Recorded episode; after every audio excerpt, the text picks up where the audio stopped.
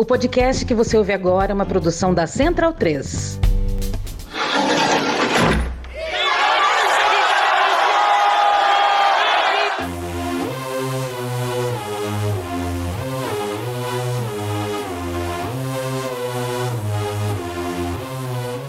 Começa agora Guilhotina, o podcast do Le Monde Diplomatique Brasil.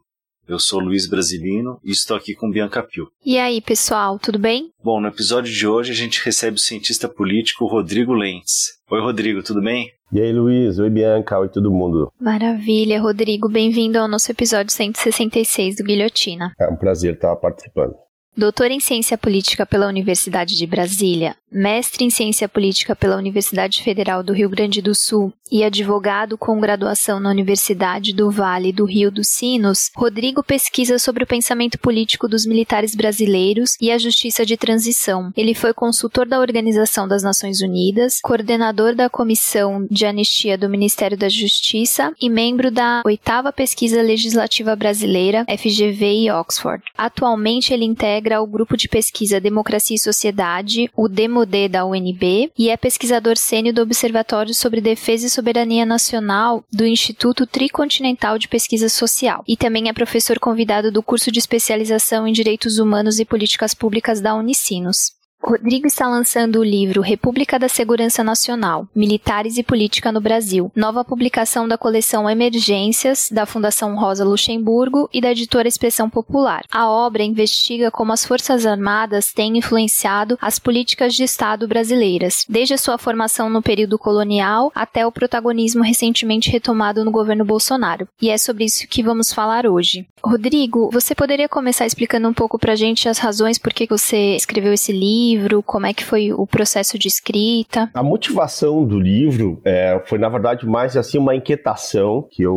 nutria com toda essa trajetória de pesquisa sobre a ditadura de 64, principalmente as permanências é, da transição inconclusa pós-88. E eu reuni dois grupos de artigos. Primeiro, artigos que eu, de opinião, inclusive um, um dos primeiros artigos eu publiquei no Le Monde Diplomatique, acredito eu, foi em fevereiro de 2018 ou novembro de 2017 2017, agora não me recordo, justamente apontando que já havia alguns elementos, indícios, de que os militares estavam participando da disputa pelo poder político e de um processo é, de deposição presidencial que se confirmou antes, né? Então eu reuni uma série de artigos e também um artigo sobre a doutrina de segurança nacional que era objeto da minha tese que foi publicado na revista da Escola Superior de Guerra. Então eu reuni esses artigos e busquei publicar. Só que isso foi em 2020, março de 2020. E o livro só foi publicado agora porque uma série de mudanças, inclusive da própria conjuntura, forçaram a remodelar o livro e abordar ele buscando as raízes raízes históricas e também um pouco da análise mais recente dos militares no governo Bolsonaro. E o grande objetivo do livro foi justamente desfazer uma concepção muito corrente entre esquerda e direita, que era de que os militares haviam deixado a política depois de 85, que se tinham se tornar a partir da profissionalização, eles haviam deixado de fazer política. E o livro tem justamente esse objetivo de desfazer essa mitologia. A profissionalização não despolitizou os militares. E muito pelo contrário, deixou eles de fora do poder político. Então, mais ou menos essa foi a ideia do livro e o contexto aí da produção dele. E aí, pelo que você pesquisou, o que você pode falar sobre como é a relação dos militares com as classes dominantes no Brasil? Eles são um instrumento dessas classes, como muitos afirmam, ou seria uma categoria à parte com interesses próprios? Eu procuro escapar um pouco dessa posição binária. Eu acho que é bastante híbrido. E imagino que varie também, né, ao longo do tempo. É, exatamente, porque é muito híbrida e vai depender muito da conjuntura, das relações de poder que vão se transformando e vão se alterando ao longo do processo histórico. Inclusive, a ideia do livro é justamente demonstrar que essa relação entre a organização militar como uma organização do Estado, burocrática, corporativa, e como uma instituição política, são duas coisas diferentes, ela sempre esteve ligada às classes sociais, principalmente às oligarquias e também em nível internacional no sistema mundo. Então, o processo, a fundação, a afirmação e a consolidação dos militares na política no Brasil, que isso vem desde a própria fundação da nação brasileira, ela foi um processo que, ora, os colocou como protagonista, ora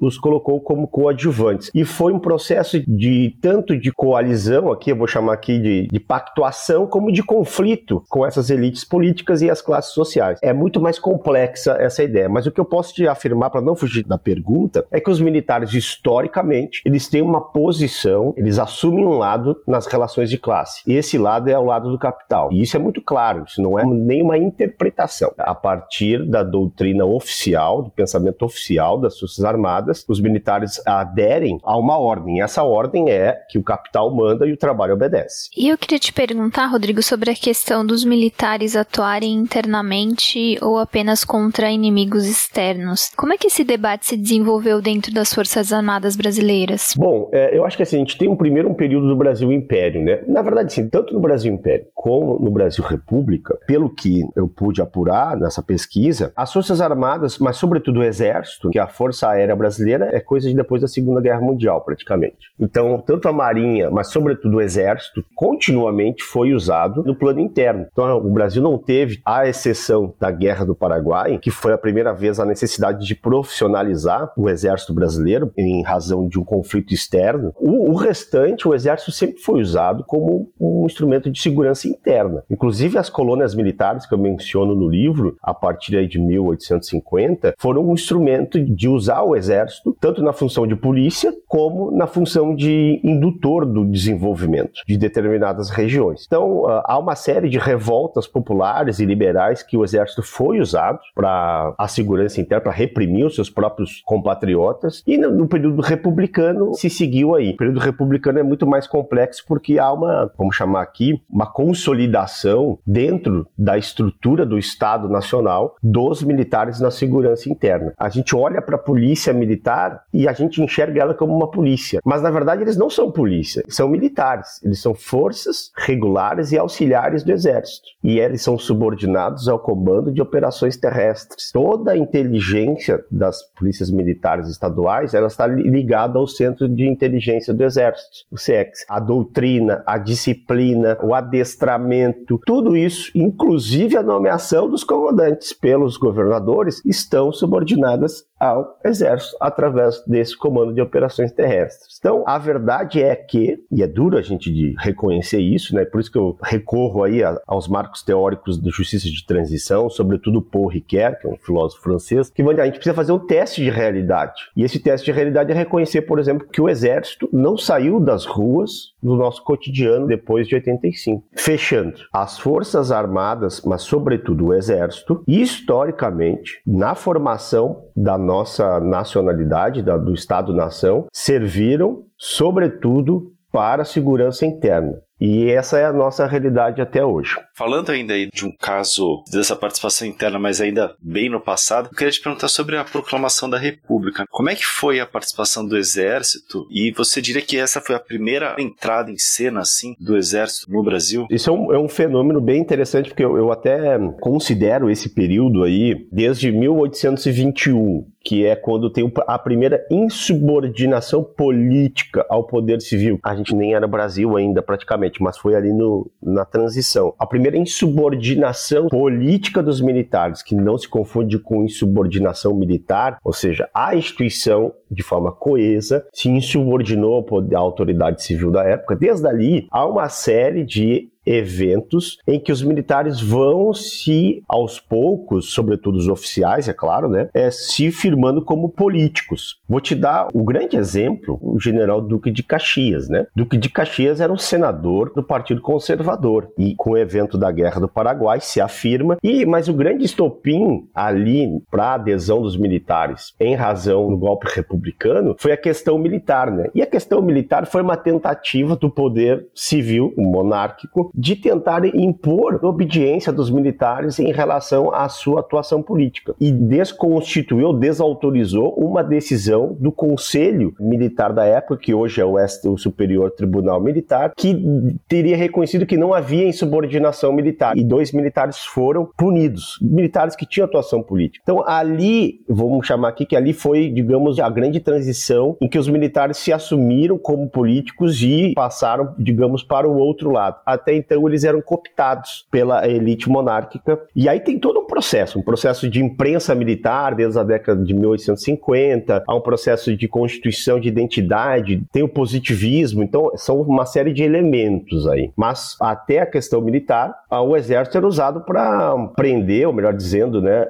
ressequestrar pessoas escravizadas que conseguiam escapar do cativeiro. Então, uma das razões, inclusive, da adesão e de sinais concretos de que os militares deixariam de apoiar o sistema escravocrata foi justamente se negar a cumprir esse tipo de papel. Então, tem uma série de elementos, mas é a partir daí que os militares então assumem um poder político e se assumem como organização política. Foi justamente nessa época, Luiz, que foi criado o Clube Militar, que antes também foi tentada uma criação de uma organização semelhante. Então, é nesse momento que eles fazem um pacto, um pacto com a oligarquia paulista e ali um pacto civil que os colocou como dirigentes primeiros da fundação da República. A ironia, o principal apoiador foi Rui Barbosa, para que os militares assumissem o primeiro governo, o governo provisório. Depois ele se arrependeu, né? E a história mostra que o Rui Barbosa foi um grande artífice da campanha civilista, né? Adversário, mas que foi derrotado e nunca conseguiu ser presidente. Mas enfim, eu acho que é, foi esse momento aí que os militares se afirmam como políticos, uma organização política, uma instituição política e como parte das coalizões políticas que dirigem a nação brasileira. E nessa primeira metade do século XX, duas ações envolvendo militares comunistas e que seriam seriam impensáveis hoje em dia, marcaram o período. A coluna Miguel Costa Prestes e a Intentona Comunista de 1935. Como isso foi possível, Rodrigo? Quer dizer, como essa participação comunista entre os militares foi possível e quais os impactos esses episódios tiveram para as Forças Armadas? Ótima pergunta. Bom, vamos tentar contextualizar essas revoltas com recorte de natureza comunista dentro do Exército. Logo com a proclamação da República, e principalmente com o Ministério do Exército do Hermes da Fonseca, há um processo de reformas militares tanto para fora como para dentro, mas sobretudo para dentro, que começam com as missões alemãs, que depois vem a missão francesa. Há uma, uma grande influência externa buscando uma modernização e uma profissionalização dos militares. E quem puxa isso não são os velhos oficiais, e sim os jovens cadetes e, sobretudo, os tenentes. E aí há o que a historiografia chama do tenentismo, né? que o tenentismo tinha várias correntes. E uma delas era a corrente comunista, como tendo seu principal líder Luiz Carlos Prestes. Então era um período de grande disputa de rumo, de mudança de uma organização e de uma instituição ainda desprofissionalizada, bastante precária em termos militares, mas também sem uma concepção coesa sobre a política. E é a partir desse período aí que vai começar lá em 1906 com as reformas do Hermes da Fonseca e vai eclodir em 1930, entre aspas aqui a revolução de 1930, é esse período que há uma grande disputa sobre os rumos da profissionalização militar. E isso surgem vários grupos. E um deles foi os comunistas a partir do Luiz Carlos Prestes. Esses dois eventos, eles foram muito bem usados pelos militares anticomunistas, que também eram diversos, não havia havia os integralistas, havia os liberais, havia os conservadores, ou os que namoravam um pouco com o trabalhismo, que a gente poderia dizer aqui como constitucionalistas, legalistas. O anticomunismo era era diverso, mas todos eles se juntaram e aí foi um grande elemento de coesão desses anticomunistas a nível interno, essas tentativas de, de rebeliões, essas duas revoltas que ocorreram com viés comunista. Então isso foi muito bem usado por eles para sedimentar o anticomunismo dentro da organização militar. A partir daí, todo ano é lembrado esse evento como um evento de traição, ou seja, se recorre aos valores militares, né, de desonra, traição e outras do pundonor militar, que pegam esse evento para formular uma coesão, uma coesão ideológica anticomunista dentro da organização. E é importante também a gente pegar esse período aí de 1906 até 1930, porque é em 1930 que acende com o governo de Getúlio Vargas, é que acende o que eu chamei no livro da primeira geração de segurança nacional. Tem um cara que era também tenente e que vai ascender de forma meteórica, pulando todas as a trajetória normal normal de, de progressão de carreira, que é o general Góes Monteiro. Ele até hoje considera, mas não eu, vários os principais pesquisadores na área, de que ele é o grande, uh, digamos, mentor do exército, da mentalidade política do exército republicano. O que, que ele vai dizer? Até lá ele vai dizer, bom, a política corria no exército. Ele passou a dizer, não, o que nós precisamos é, é a política do exército. E a partir daí, então, se começa a se construir um longo processo que eu considero que vai se solidificar só lá na terceira geração de segurança nacional, que, que veio com a ditadura de 64, que é uma concepção política e ideológica do Exército sobre a nacionalidade, sobre a organização nacional e sobre a função e o papel do Exército nessa sociedade. Ele não era um, um militante tenentista, ele era inclusive um, um, dos profissionais que não aderiu às revoltas, mas ele assume esse papel e ele vai estruturar todo esse processo de constituição e consolidação política dos militares. André, eu queria te perguntar como é que é a questão nacional dentro do exército, como é que eles discutem esse tema, então, a visão que eles têm de país e de defensores né, do Brasil, porque ao mesmo tempo esse anticomunismo aí que se sedimentou aí a partir dos anos 30, acabou levando no período seguinte pós-Guerra Fria a meio que uma adesão à potência externa que era os Estados Unidos, né? Como é que eles lidam com essa contradição entre né, afirmar o nacionalismo e essa posição subordinada do Brasil? Bom, é uma questão também bastante complexa. A gente vai pegar essas raízes, vai começar, eu acredito, sobretudo lá com a imprensa militar, em 1850, mas que é a tentativa dos militares, sobretudo do exército, de construir uma identidade nacional com o povo. Nessa produção social e política e ideológica, o exército ele é colocado como uma instituição quase que ontológica da nacionalidade. Se a gente pegar a data de fundação do Exército na página do Exército, se o pessoal botar um Google aí, vai encontrar a Batalha de Guararapes, lá de 1648, se não me falha a memória. Ou seja, que lá teria se fundado o Exército e se fundado a nacionalidade, quando portugueses, negros escravizados, que não se fala, e indígenas se juntam como um só corpo contra o invasor holandês. É lá que o Exército hoje diz que foi fundada a nacionalidade e, sobretudo, o exército. Então, eles se colocam acima do Estado, nação, acima, ou como o próprio Estado, nação, se colocam acima da própria constituição de povo e, e, dos poderes. Então, é uma, uma concepção muito peculiar. E essa constituição de nacionalidade, ela vai se desenvolvendo, e eu acredito que depois da Segunda Guerra Mundial, ali há um, uma disputa aberta sobre a concepção de nação. Para vocês terem uma ideia, a Escola Superior de Guerra, que é a escola referência na fundação de uma concepção de doutrina de segurança nacional alinhada aos Estados Unidos, a Escola Superior de Guerra, a ordem de criação dessa escola foi do general Obino. O general Obino, ele foi o general, o principal general, podemos dizer isso, da campanha do petróleo a nosso. Ou seja, ele era a grande referência dos generais nacionalistas foi presidente do clube militar, um árduo defensor do nacionalismo dentro dos militares. E é ele que cria a Escola Superior de Guerra. Só que o desenvolvimento da escola cai na mão de quem? Cai na mão dos oficiais alinhados aos Estados Unidos. E aí então há um, uma outra direção. E essa disputa dentro da organização militar é que foi perdida. A qual disputa me refiro?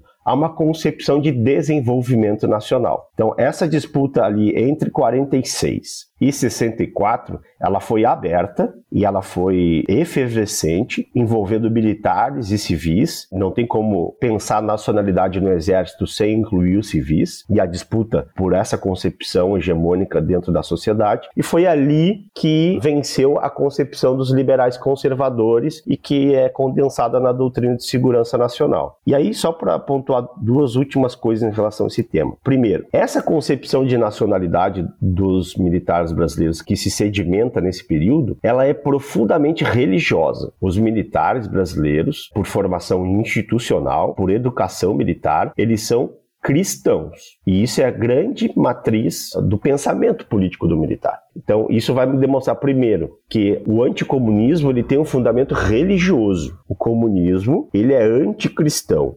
Então, já parte daí a noção de que a nação brasileira deve ser alinhada aos Estados Unidos e ao Ocidente, porque isso é uma, uma questão divina. Isso vem antes de qualquer coisa. A segunda questão, essa nacionalidade, ela tem que ser capitalista, porque isso também está ligado com a concepção da natureza humana. A natureza humana, por essa concepção dos militares, ela é um humanismo cristão conservador. Faz parte da natureza humana a liberdade de iniciativa a igualdade de oportunidades e a busca por um bem comum. Inclusive, a justiça social fazia parte disso e depois de 85, a partir de 85, ela foi para o ralo. Nem mais isso também tem, que era um elemento do cristianismo, vamos chamar aqui um pouquinho menos conservador no Brasil. A concepção de nacionalidade ela está ontologicamente ligada a, a esses dois grandes valores, ao capitalismo e ao cristianismo. E isso leva a uma concepção de nacionalismo alinhada aos Estados Unidos e ao Ocidente. Não mudou muito com o, governo Geisel, que foi o governo que teve políticas desenvolvimentistas de natureza mais nacionalista. Aí, e é uma hipótese que eu carrego, isso não tem nada a ver com ideologia ou com concepção programática dos militares. Havia uma necessidade aí de se manter no poder e necessariamente recorrer ao Estado para fazer isso, inclusive depois da retirada do apoio dos Estados Unidos. Que no governo Geisel eliminamos qual era o objetivo da ditadura e do apoio externo, inclusive. Era eliminar a ameaça do comunismo. A partir do governo Geisel, a grande maioria das organizações revolucionárias foi dizimada. Então, e a partir dali há um processo de desprendimento e a organização militar precisava se, se legitimar no poder. E aí vem recorrer ao Estado. Eu queria voltar um pouquinho, Rodrigo, e perguntar aí sobre essa disputa que você mencionou aí, que rolou entre 46 e 64. Que esses valores que você citou aí, o cristianismo, o capitalismo, eles não estavam em questão, né? E mesmo essa luta contra o comunismo, qual que era a disputa que havia entre os, os golpistas e os legalistas nesses anos que antecederam o golpe de 64? Bom, eu acho que assim, nesse período, há um período de grande abertura. Na verdade, é o primeiro período que a gente pode chamar de abertura política, que teve pluralismo partidário. Então, ele vinha primeiro de uma ditadura, que foi o Estado Novo, mas desde 30, né, há um processo em que os militares vão para a política de forma considerável. Então viram interventores de governos, vão ocupar cargos representativos e depois, com o fim do Estado Novo, o primeiro governo foi do Eurico Gaspar Dutra, foi um general do exército, e que era de um partido que era, vamos chamar aqui, o centrão. A história dos militares da política, eles são um centrão de farda. Isso que eu tento também mostrar um pouco no livro. Então, eles sempre tiveram aliados com os civis e tiveram na política. Então, esse período é um, período de grande adesão dos militares à disputa política. E a todo momento, os militares recorriam, nos militares e seus aliados civis, recorriam à coação como uma moeda política. Então, toda a transição política depois do Gaspar Dutra, ela foi sob ameaça de uso da força e de questionamento dos mecanismos eleitorais. O que nós estamos vendo hoje, que é as Forças Armadas, junto com um presidente da República ou um candidato, um opositor, questionando o processo eleitoral porque não tem maioria eleitoral, isso é a marca dos militares em períodos, vamos chamar aqui, entre aspas, democráticos do Brasil, que é a, o que nós temos de referência a esse período aí. A todo momento, o militar, quando vai fazer política, política vai tentar recorrer à força. E esse período entre legalistas e golpistas, vamos chamar aqui, é justamente a legitimação desse tipo de comportamento. Vamos dar um exemplo do general Lott do golpe constitucionalista. Foi um golpe de Estado. Os militares foram lá, se anteciparam, tomaram o poder político para garantir o resultado e a posse eleitoral do candidato eleito. Mas, na prática, foi uma intervenção dos militares, usando a força, em razão do processo eleitoral, seja para garantir ele ou seja para questioná-lo. Então, essa foi, a exceção foi para garantir. A gente tem o 1961 também, que é a campanha da legalidade, e que tem vários militares que aderiram à legalidade, que deslegitimavam o uso da coerção para ascender ao poder político. Mas, no fundo, essa disputa era a disputa se os militares deveriam ou não deveriam disputar a política no varejo, como o ministro Barroso aí andou falando recentemente. E ganhou paulatinamente a crise e a tensão entre as elites políticas, mas sobretudo entre as classes sociais, com o trabalhismo organizado, com as suas organizações sociais pujantes e disputando de fato uma concepção de desenvolvimento nacional, aliada ao contexto internacional que foi fundamental para que houvesse a migração desses militares legalistas, que eram anticomunistas, mas eram legalistas, a migração deles e a adesão deles aos militares que defendiam fazer política e, e que tinham tanto liberais como conservadores, integralistas, mas já fazendo política, já fazendo disputa e já usando desses métodos. Então foi ali que se criou uma coesão suficiente para que toda a organização militar aderisse aí à solução de 64 e ao regime de 64. Né? E, Rodrigo, como era a tensão entre os liberais conservadores e os antiliberais conservadores durante o governo Costa e Silva? E essa disputa se estendeu durante todo o regime militar? Quando a gente pensa numa coesão ideológica, a gente pensa nessa questão de valores, uma coesão sobre como se vê o mundo e como se vê o mundo estando no Brasil, interpretando a sua história, interpretando o seu povo, as suas instituições. Então,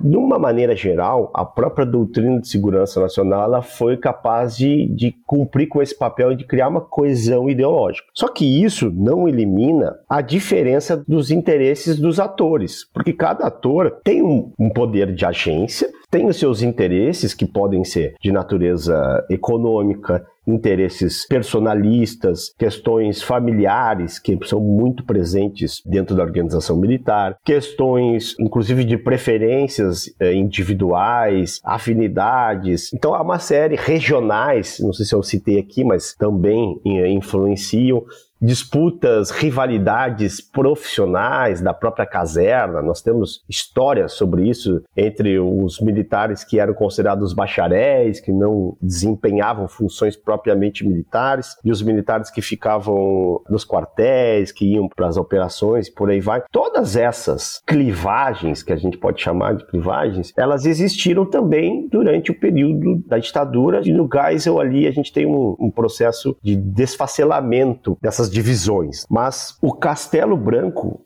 ele fez uma reforma em 67 que ele conseguiu controlar essas disputas que existiam dentro da organização militar por espaços de poder no interior da organização, mas também na política. Então ele criou uma figura que até hoje está em vigor, que é uma figura que permite que o militar se licencie, o militar da ativa, se licencie para fazer política por um período é, determinado, só que ele continua subordinado ao comandante. Então, vou dar um exemplo recente que é do general Pazuello. Ele atuava no governo, mas ao mesmo tempo ele tinha que prestar continência ao comandante do exército. Continuava sendo subordinado a todo o disciplinamento, que é político também, da organização militar. Então, aliado a isso, a uma outra série de reformas, se conseguiu controlar um pouco isso. Agora, isso não eliminou as crises, inclusive, a gente pode até passar o governo Geisel, né? A gente pode falar do Rio Centro, por exemplo. Também foi uma crise de grupos que se costumou chamar de porões da ditadura que não concordava com os rumos de saída dos militares. Essas divisões foram muito bem controladas por essas reformas e pelo disciplinamento, como esses episódios confirmam. E você chama o período de 1964 a 1989 de terceira geração de segurança nacional. E nesse capítulo você menciona que o final da ditadura no Brasil não foi tão claro assim, né, quando foi esse final. Você pode explicar por que há uma certa confusão sobre o fim do regime e também o quanto isso está relacionado com não termos tido de fato uma ruptura do, dos militares no poder. Ótima pergunta. A grande confusão ela é causada pelos diferentes significados sobre o que é democracia. Porque, vejam bem, há quem defina que a ditadura acabou ou seja, e começa a democracia. Sempre é difícil aqui colocar marcos históricos, né, acabados, porque as coisas também não são assim estanques, né? Então vou fazer essa ponderação. Mas é, na tentativa de incluir marcos referenciais de um regime político democrático ou autoritário, há três marcos. O primeiro é o marco quando os militares deixam o poder, a direção do poder executivo, que é em 1985. Só que o que acontece? Continuava toda a estrutura e o poder político não era eleito de forma direta sem sufrágio universal, enfim, veio a campanha diretas já não surtiu efeito, veio o colégio eleitoral, não é que não surtiu efeito, mas não conseguiu eleger diretamente o presidente naquela época, veio o colégio eleitoral.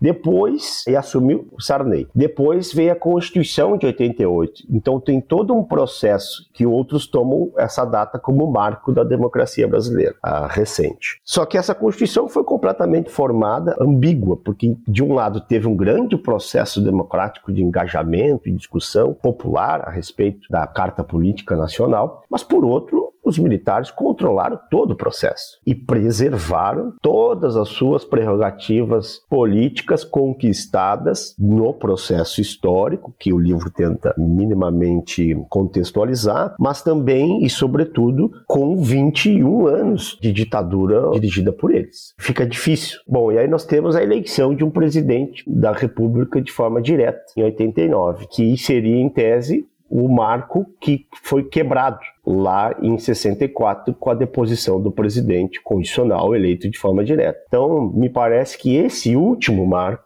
é o marco mais, digamos, coerente. Porém, é, essa divisão, essa incerteza demonstra muito a nossa própria, vamos chamar aqui, é, maleabilidade com o que é democracia. Te devolvo a pergunta para o Bianca Luiz, mas para quem está nos ouvindo. Hoje a gente vive uma democracia? Estamos em questionamento, né? Nós estamos, desde 2016, o que, que, que a gente vive? É, é democrático mesmo? É ambíguo o processo que nós estamos passando. Essa incerteza dos marcos é, referenciais é, do fim da ditadura fala muito da nossa dificuldade de entender o que é a democracia no Brasil, não só agora, mas como historicamente. Para tentar responder um pouco essa questão aí que o Rodrigo colocou, sugiro os ouvintes escutarem o episódio de duas semanas atrás com o Luiz Felipe Miguel sobre a crise das democracias, que eu imagino que é teu colega lá no Demodê, né? O Luiz Felipe foi o meu orientador da tese de doutorado, em que eu analisei a doutrina de segurança nacional de 74 a 2016.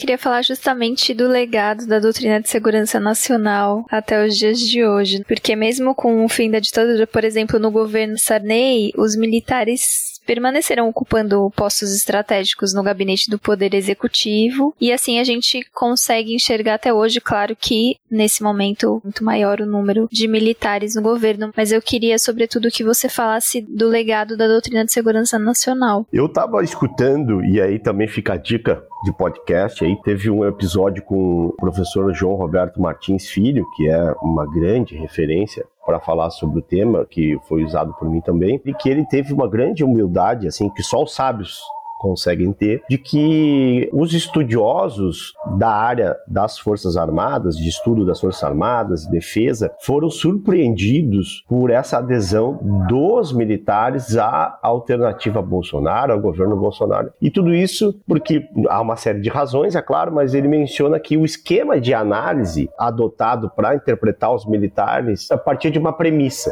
qual premissa? Que a profissionalização dos militares pós-85, mas sobretudo a partir do governo Fernando Henrique Cardoso, essa profissionalização teria afastado a vocação política da instituição para atuar no varejo da política, que é o que aconteceu e ficou mais evidente com Bolsonaro. E eu acho que o grande exemplo do erro desse esquema de análise ela é em relação à doutrina de segurança nacional, porque a doutrina Vejam bem, ela é uma doutrina de ação política. Foi assim que, por um bom tempo, ela foi chamada na Escola Superior de Guerra que reúne militares e civis. E ela tenta propor uma ação política nacional, de organização nacional a partir de uma ideologia. Ela foi fundada pelo Golbery Couto e Silva, foi estruturada, melhor dizendo, nos trabalhos que ele fez lá nessa escola, na ESG. Inclusive o livro que ele reúne os trabalhos acadêmicos que estruturam a doutrina, o livro se chama Planejamento Estratégico planejamento estratégico inicialmente de segurança nacional, mas na verdade é um planejamento estratégico do poder político, da nacionalidade como um todo. E essa doutrina, vejam bem, dentro dessa que eu aqui chamo, talvez até ironicamente, mas é, fraternalmente, de romantismo profissional que tomou conta da academia, de nós, na verdade, né? Que os militares tinham se democratizado finalmente. Então, é, esse romantismo profissional desconsiderou que depois de 85, essa doutrina de ação política, chamada de planejamento estratégico, continuou sendo editada e tomada como parâmetro para alta oficialidade atuar politicamente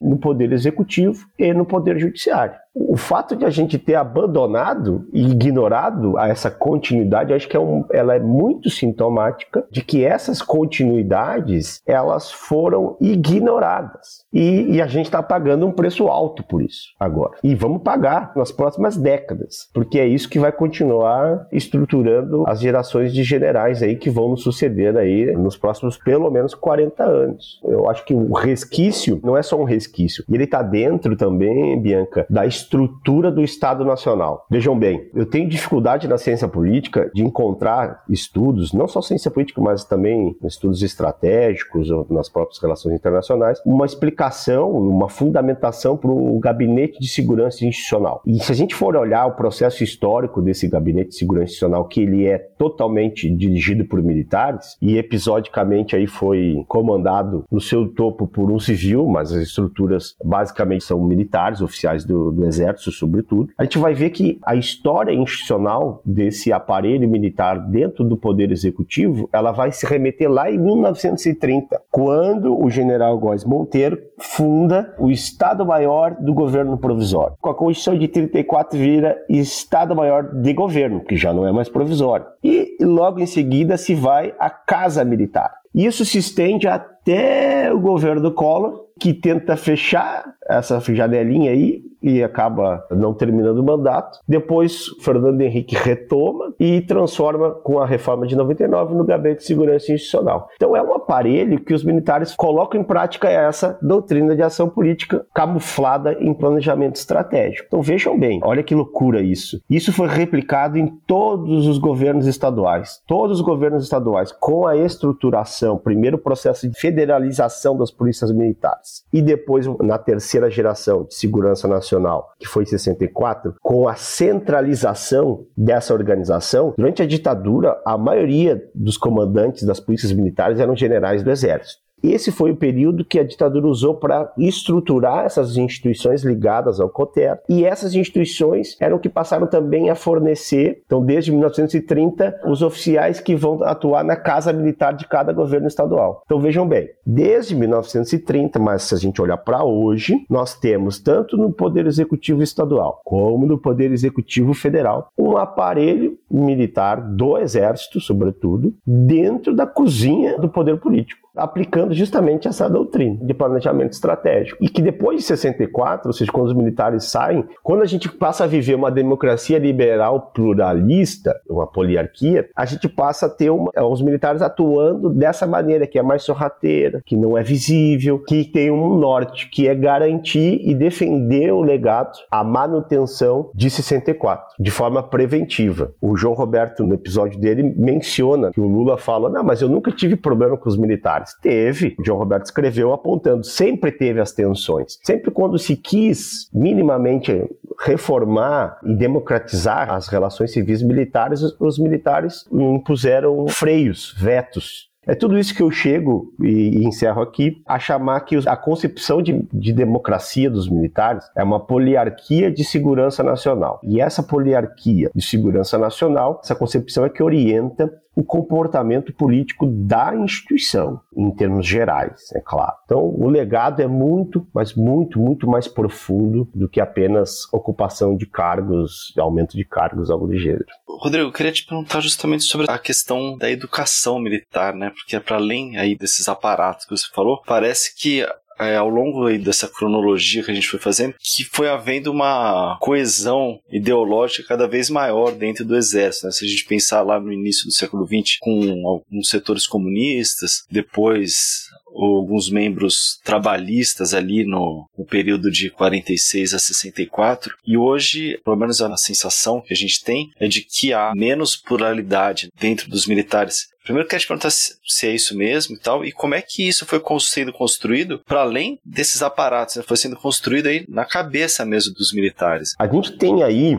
um processo que começa lá depois da Segunda Guerra Mundial, mas é um processo de construção dessa coesão interna, né? E que vai reduzindo as diferenças de, de pensamento. E, e elas combinaram reformas, tanto na porta de entrada como na porta de saída, mas também expurgos. Então, é curioso isso. Quando eu trabalhava na comissão de anistia, eu me surpreendi com a descoberta de que o maior grupo de pessoas anistiadas no Brasil foram os militares, não foram os sindicalistas. Um dado empírico que indica que confirma, na verdade, que a ditadura de 64 serviu também para expurgar boa parte dos militares nacionalistas que isso garantiu essa menor distância ideológica e que, ao mesmo tempo, se funda uma coesão. E isso, depois de 88, é um processo de reprodução dessa, não vou chamar de homogeneidade porque não é, mas dessa coesão ideológica. Só que há um detalhe aqui, inclusive é uma hipótese que me ocorreu há alguns dias e eu vou compartilhar com vocês. É, a organização militar, e ela tenta, por uma série de mecanismos, manter essa coesão ideológica. Então, a educação militar que é muito bem abordado pela Ana Penido e pela professora Suzele Matias, ela não é só o currículo, ela tem todo o processo de sociabilidade. Então, quando o Bolsonaro vai lá na formatura fazer um discurso, que ele faz isso todos os anos, muito antes de se eleger presidente, faz parte da formação educacional do militar. As cerimônias, os rituais, a convivência, é um processo de socialização, né? E esse processo de educação, de socialização, ele não consegue, e aí é a hipótese que eu trago, ele não consegue eliminar a influência do mundo, vamos chamar aqui, exterior da organização. E a sociedade foi transformada depois de 88, né? Então a gente tem reais mudanças, digamos, de mobilidade social, mas também ideológicas. E a hipótese é que essas mudanças de fora começaram a incomodar essa coesão de dentro. E isso pode ser um dos motivos, e aqui é realmente hipótese, de que levaram os militares a também a disputar fora, ou seja, a se engajar diretamente no varejo da política, porque a coesão ideológica interna estava começando a se comprometer. Mas isso é uma hipótese. Mas, em resumo, eu acho que essa coesão ela se manteve, mas ela não é imune às transformações sociais e, inclusive, é, esse é um grande impasse. O que, que a gente faz? A gente mantém os militares isolados como uma ilha, né? Porque os, o militar ele usa o hospital militar, ele usa a escola militar, ele usa a moradia militar, convive com a família militar, ele vai na igreja militar. Esse isolamento social ele deve ser mantido ou deve ser quebrado? Os militares devem ou não devem ser integrados à sociedade como um todo, usando o hospital civil, usando a moradia civil, usando a educação civil, ou seja, sendo, em tempos de paz, cidadãos como qualquer outros. Então, acho que esse é um grande ponto a ser respondido aí nos próximos anos. É, a Ana Penido, que você citou, que também teve aqui no episódio 141. E o do João Roberto Martins Filho, o episódio 132. Vamos colocar aí os links no post também. Avançando aqui para o novo sentido da intervenção militar, Rodrigo, qual foi a participação dos militares no golpe de 2016? Eles atuaram nos bastidores, enfim, teve alguma articulação envolvendo os militares? A gente que estuda a ditadura há um tempo, a gente sabia que havia uma série de permanências e que essas permanências, uma vez não desarticuladas, inclusive dentro da cultura política nacional, em algum momento elas iam emergir de forma hegemônica, que é o que aconteceu. Mas a gente não contava que seria com o Bolsonaro da vida e algo do gênero. Mas a primeira vez que eu passei a pensar, bom, os militares estão atuando mesmo nos bastidores em relação à deposição presidencial de 2016. Foi naquele famoso áudio do Romero Jucá, vocês lembram desse áudio? Sim, do grande acordo nacional. Com o Supremo, com os militares, com tudo. Daí tem uma frase que ele fala: Não, eu já falei, tô conversando com os generais. Eles disseram que não se opõem. Eles estão também monitorando o MST, se quiser fazer alguma coisa e tal. Tá tudo certo. Então, vamos estancar sem gri e eles estão com, com, a gente. Então, a partir dali, eu disse, bom, algo tem. E aí eu passei a ficar mais atento e aí comecei a ficar né, cada vez mais convicto que essa participação ela existia de que maneira? Primeiro, os civis que buscavam a deposição reconheciam nos militares um agente político. E o próprio fato desses civis irem procurar os militares, os oficiais, tanto do alto comando do exército, como os comandantes de cada força, isso já é um ato de legitimação, ou seja, venham para a política. Né? Queremos uma aliança com vocês. Então, isso só por si só já é, e eles aceitarem esse papel e gostarem dele, que é o que aconteceu, já é um, uma ação política, né? Mas a gente pode ir um pouquinho antes também. O papel, não só nesse caso, é, de eles terem participado das instituições que legitimaram a solução de 2016, da deposição presidencial a gente vê uma série de atos de vazamentos de informações confidenciais da presidência da República e de espionagem dos Estados Unidos, e que os militares simplesmente ignoraram. Ou seja, o comandante em chefe das Forças Armadas é espionado por um outro Estado nacional e as nossas Forças Armadas não fazem nada, isso é um ato de omissão muito grave. Traz em evidência uma atuação política ainda que omissiva, contra um governo. E a partir daí, dando essa legitimação, liberando os militares, desde 2013, começaram a botar as manguinhas de fora, vamos chamar aqui a militância, que é, faz parte da organização. É, vocês devem lembrar, eu me lembro lá em Brasília, quando eu cheguei em 2013, eu cheguei em maio de 2013, mas em junho de 2013 eu trabalhava no Ministério da Justiça e eu via uma plaquinha lá, intervenção militar já. Desde lá já vinha o engajamento dos militares reivindicando esse papel do Exército, sobretudo. É um, é um processo mais longo aí. E depois disso, de legitimarem a solução de 2016, que eu acho que é o estopim da coisa mesmo, é aquela palestra do general Mourão, na loja maçônica do Grande Oriente, lá em Brasília, em novembro de 2017, onde ele, fardado como membro do alto comando do Exército, palestra sobre a crise nacional e diz: Nós temos planejamentos muito bem feitos e nós estamos atuando em torno deles, fazendo aproximações sucessivas, que faz parte da doutrina de planejamento estratégico. E ele dizia: se o judiciário não fizer o seu papel, que é qual era o papel? Era de prender quem precisava prender, os militares iriam intervir. Intervir não botando tanques na rua, algo do gênero. Intervir nos bastidores, como vieram depois a intervir, seis meses depois, com o tweet do general Vilas Boas. E o ultimato ali que o Mourão falou na loja maçônica se confirmou. Logo em seguida, o Lula foi preso. E o resto da história a gente já conhece. Então, é nesses bastidores que os militares atuaram no golpe de 2016. Rodrigo, eu queria te perguntar justamente sobre o resto dessa história aí, que é o governo Bolsonaro. Como é que você está enxergando a participação maciça aí aí de militares no governo. Você está nesse debate entre aqueles que defendem que o Bolsonaro é tutelado pelos militares e os que dizem o contrário, que ele faz o que quer com as Forças Armadas. Ou se isso nem é um debate. Eu prefiro fugir dessas sentenças, quem manda em quem, porque eu acho que não é tão assim. É ambíguo, porque o Bolsonaro, ele não é uma pessoa, né? Ele é um, um grupo político e que está diretamente eh, ligado à organização militar e à instituição militar. Se a gente for lembrar, Luiz, a absolvição do Bolsonaro no STM, ela foi garantida por um general do Exército. Isso é absolvição ali do julgamento dos anos 80, né? Exatamente. Lá atrás, lá atrás, o Bolsonaro, o insubordinado, o rebelde, o baderneiro, botando bomba na frente do quartel, né? Ele já recebeu em termos majoritários, uma doença do alto oficialato. Então ele está ligado a isso. Agora, há uma questão muito clara aí de que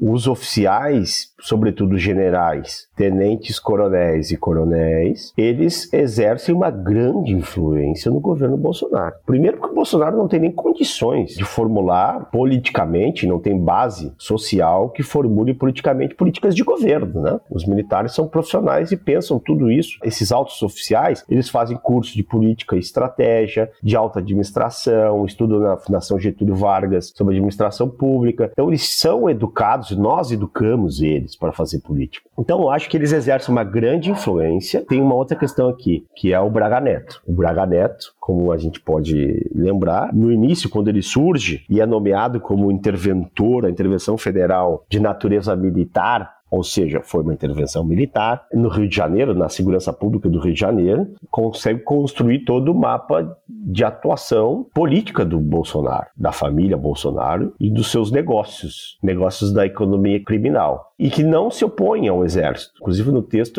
eu questiono um pouco essa noção de que a milícia, que o tráfico de drogas e que outras atividades da economia criminal que usam da violência, elas são opostas à própria atuação interna do exército e nesse caso específico da segurança pública do Rio de Janeiro. Não seria isso. Há uma confluência aí e uma autorização e uma administração da atuação desses grupos na margem do monopólio da violência oficial e institucional. Então eu acho que o Braga Neto exerce um poder, uma influência muito grande, assim como o Heleno. Mas não é mecânico isso. E a conjuntura vai determinando muitas vezes como as coisas se estruturam e se relacionam. E tem também o elemento civil aí, né? Porque toda a história dos militares na política, ela é ligada aos civis, a uma parcela dos civis, tanto da elite política como das classes sociais, que fazem um pacto, uma aliança. Por exemplo, chegou o momento do governo que o governo diz: ou a gente faz uma aliança com uma parcela segura e ideologicamente alinhada dos civis, do parlamento, ou a gente vai cair. Foi o que aconteceu. Se aliaram ao PL e ao LPP, vulgo Centrão, que na verdade é uma direita, direita tradicional, para manter o poder político. Então é um pouco mais complexo isso, né? Se eu tivesse que dizer quem influencia mais quem, eu acho que o Bolsonaro é muito mais influenciado do que dirigente aí nessa relação. Para encerrar o episódio, a gente queria te perguntar quais serão os nossos desafios nesse ano de eleição, considerando a participação efetiva dos militares no atual governo e em apoio ao futuro candidato Bolsonaro, né, candidato à reeleição. Bom, acho que o nosso primeiro desafio, que eu acredito que a gente está começando a enfrentar ele, é perder o medo de falar sobre os militares perder o medo de criticar os militares, perder o medo de fiscalizar os militares. Então, acho que a imprensa está cumprindo um papel muito importante, que é de olhar os militares como funcionários públicos, que também são responsáveis pela aplicação eficaz, cumprir os princípios é, da administração pública de legalidade, impessoalidade, moralidade, eficiência e publicidade dos seus atos. Então, é quebrar esse trauma e esse medo de a gente tratar dos militares em razão da impunidade pelos crimes durante a ditadura. Isso é uma coisa. Primeiro desafio. Segundo desafio, é um desafio de nós termos e formularmos um pensamento social sobre o papel das Forças Armadas. Para que servem as Forças Armadas brasileiras? E para responder essa pergunta, que é um desafio tremendo que a gente vai ter que enfrentar na eleição, a gente precisa ter esse teste de realidade, entender o que, que as Forças Armadas são hoje e reconhecer que elas são extremamente ideológicas, que elas são extremamente corporativistas, que elas se voltam contra o próprio povo brasileiro, uma parcela do povo brasileiro, e que nós precisamos praticamente refundar nossas Forças Armadas. E nós temos um problema muito grande que essas forças armadas elas têm uma legitimidade social, tanto de confiança nas instituições como o próprio imaginário popular. Então é um trabalho muito delicado de ser feito e que isso não é contra as forças armadas e não é contra o próprio exército. Isso aí é a favor da profissionalização e de uma função das forças armadas que esteja voltadas para todos os brasileiros, brasileiros e não apenas para uma parcela que é para quem hoje as forças armadas servem. E um terceiro desafio eu acho que a gente precisa ter uma concepção, responder, os militares devem ou não devem fazer política? Os filhos de faxineiras, de motoristas de ônibus, eles devem ser oficiais generais, eles têm que desejar serem generais, tem um dado muito interessante de que nas escolas dos altos oficiais, só 25% vem da escola pública. O resto tudo vem de ou de escola militar ou de escola privada. Né? Então é um processo de elitização muito grande, então a gente precisa dizer que elas são nossas, não que eles militares, né? Então, e para dizer que elas são nossas, a gente precisa transformar elas, e para transformar elas, a gente precisa entrar nelas. As Forças Armadas precisam se abrir para a sociedade democrática. Eu acho que esse é o nosso grande desafio também aí na eleição, mas para as gerações aí seguintes. E as eleições? Você acha que tem alguma possibilidade dos militares tentarem alguma coisa para melar o resultado, se o resultado lá não agradar a eles? Não, acho que isso já está em curso, né? Eu acho que o Barroso tocou o dedo na ferida, o comandante, que é o ministro atualmente, o ministro da Defesa, ao fazer aquela nota, ele reconhece que o endereço endereço da fala do Barroso foi um endereço para o presidente, ou seja, uma autoridade do poder civil que está dando ordens que não são cumpridas, mas tem que estar tá dando ordens ilegais e inconstitucionais de desacreditar o processo eleitoral brasileiro. Quando o comandante da instituição, o dirigente da instituição, que está sendo apontado como vítima, reage para defender o seu suposto agressor, é passar um recibo de que, bom, então estão operando. E é sabido, o Francisco Teixeira recentemente publicou aí um, uma entrevista justamente dizendo há uma, claro, labor de generais, de tenentes, coronéis e coronéis dentro do Planalto, buscando desacreditar o processo eleitoral que isso é um comportamento histórico dos militares na política, como a gente falou e como consta no livro. Então esse é o trabalho que já está em andamento. Para além disso, eu não acredito que os militares vão botar tanque nas ruas e vão botar efetivos, uh, algo do gênero. Não, não vai acontecer isso. O exército, sobretudo o exército, vai trabalhar com esses atos dissuasórios, que é a exemplo do tweet a exemplo da nota, a exemplo de outras declarações, buscando intimidar o poder civil, é, as instituições, sobretudo a imprensa e o STF, que tem feito algum tipo de, de contenção dessa politização dos militares, mas quem vai atuar mesmo vão ser os militares estaduais. Recentemente, Luiz, o comandante da Polícia Militar de Minas Gerais convocou a tropa a se manifestar politicamente contra o governador do estado, que é o Romeu Zema, que é um cara de direita. Mas assim, eu não lembro a última vez que isso aconteceu. Não lembro de um comandante de militar estadual convocar a tropa para se manifestar. Claro, era uma pauta corporativa, mas isso para passar para o processo eleitoral é um passo, né? Então isso vai acontecer e os militares vão aparecer como o poder moderador, o poder estabilizador, vão apresentar uma solução, provavelmente tentando preservar algum tipo de poder conquistado. Então eu vislumbro esse tipo de comportamento. Perfeito, Rodrigo.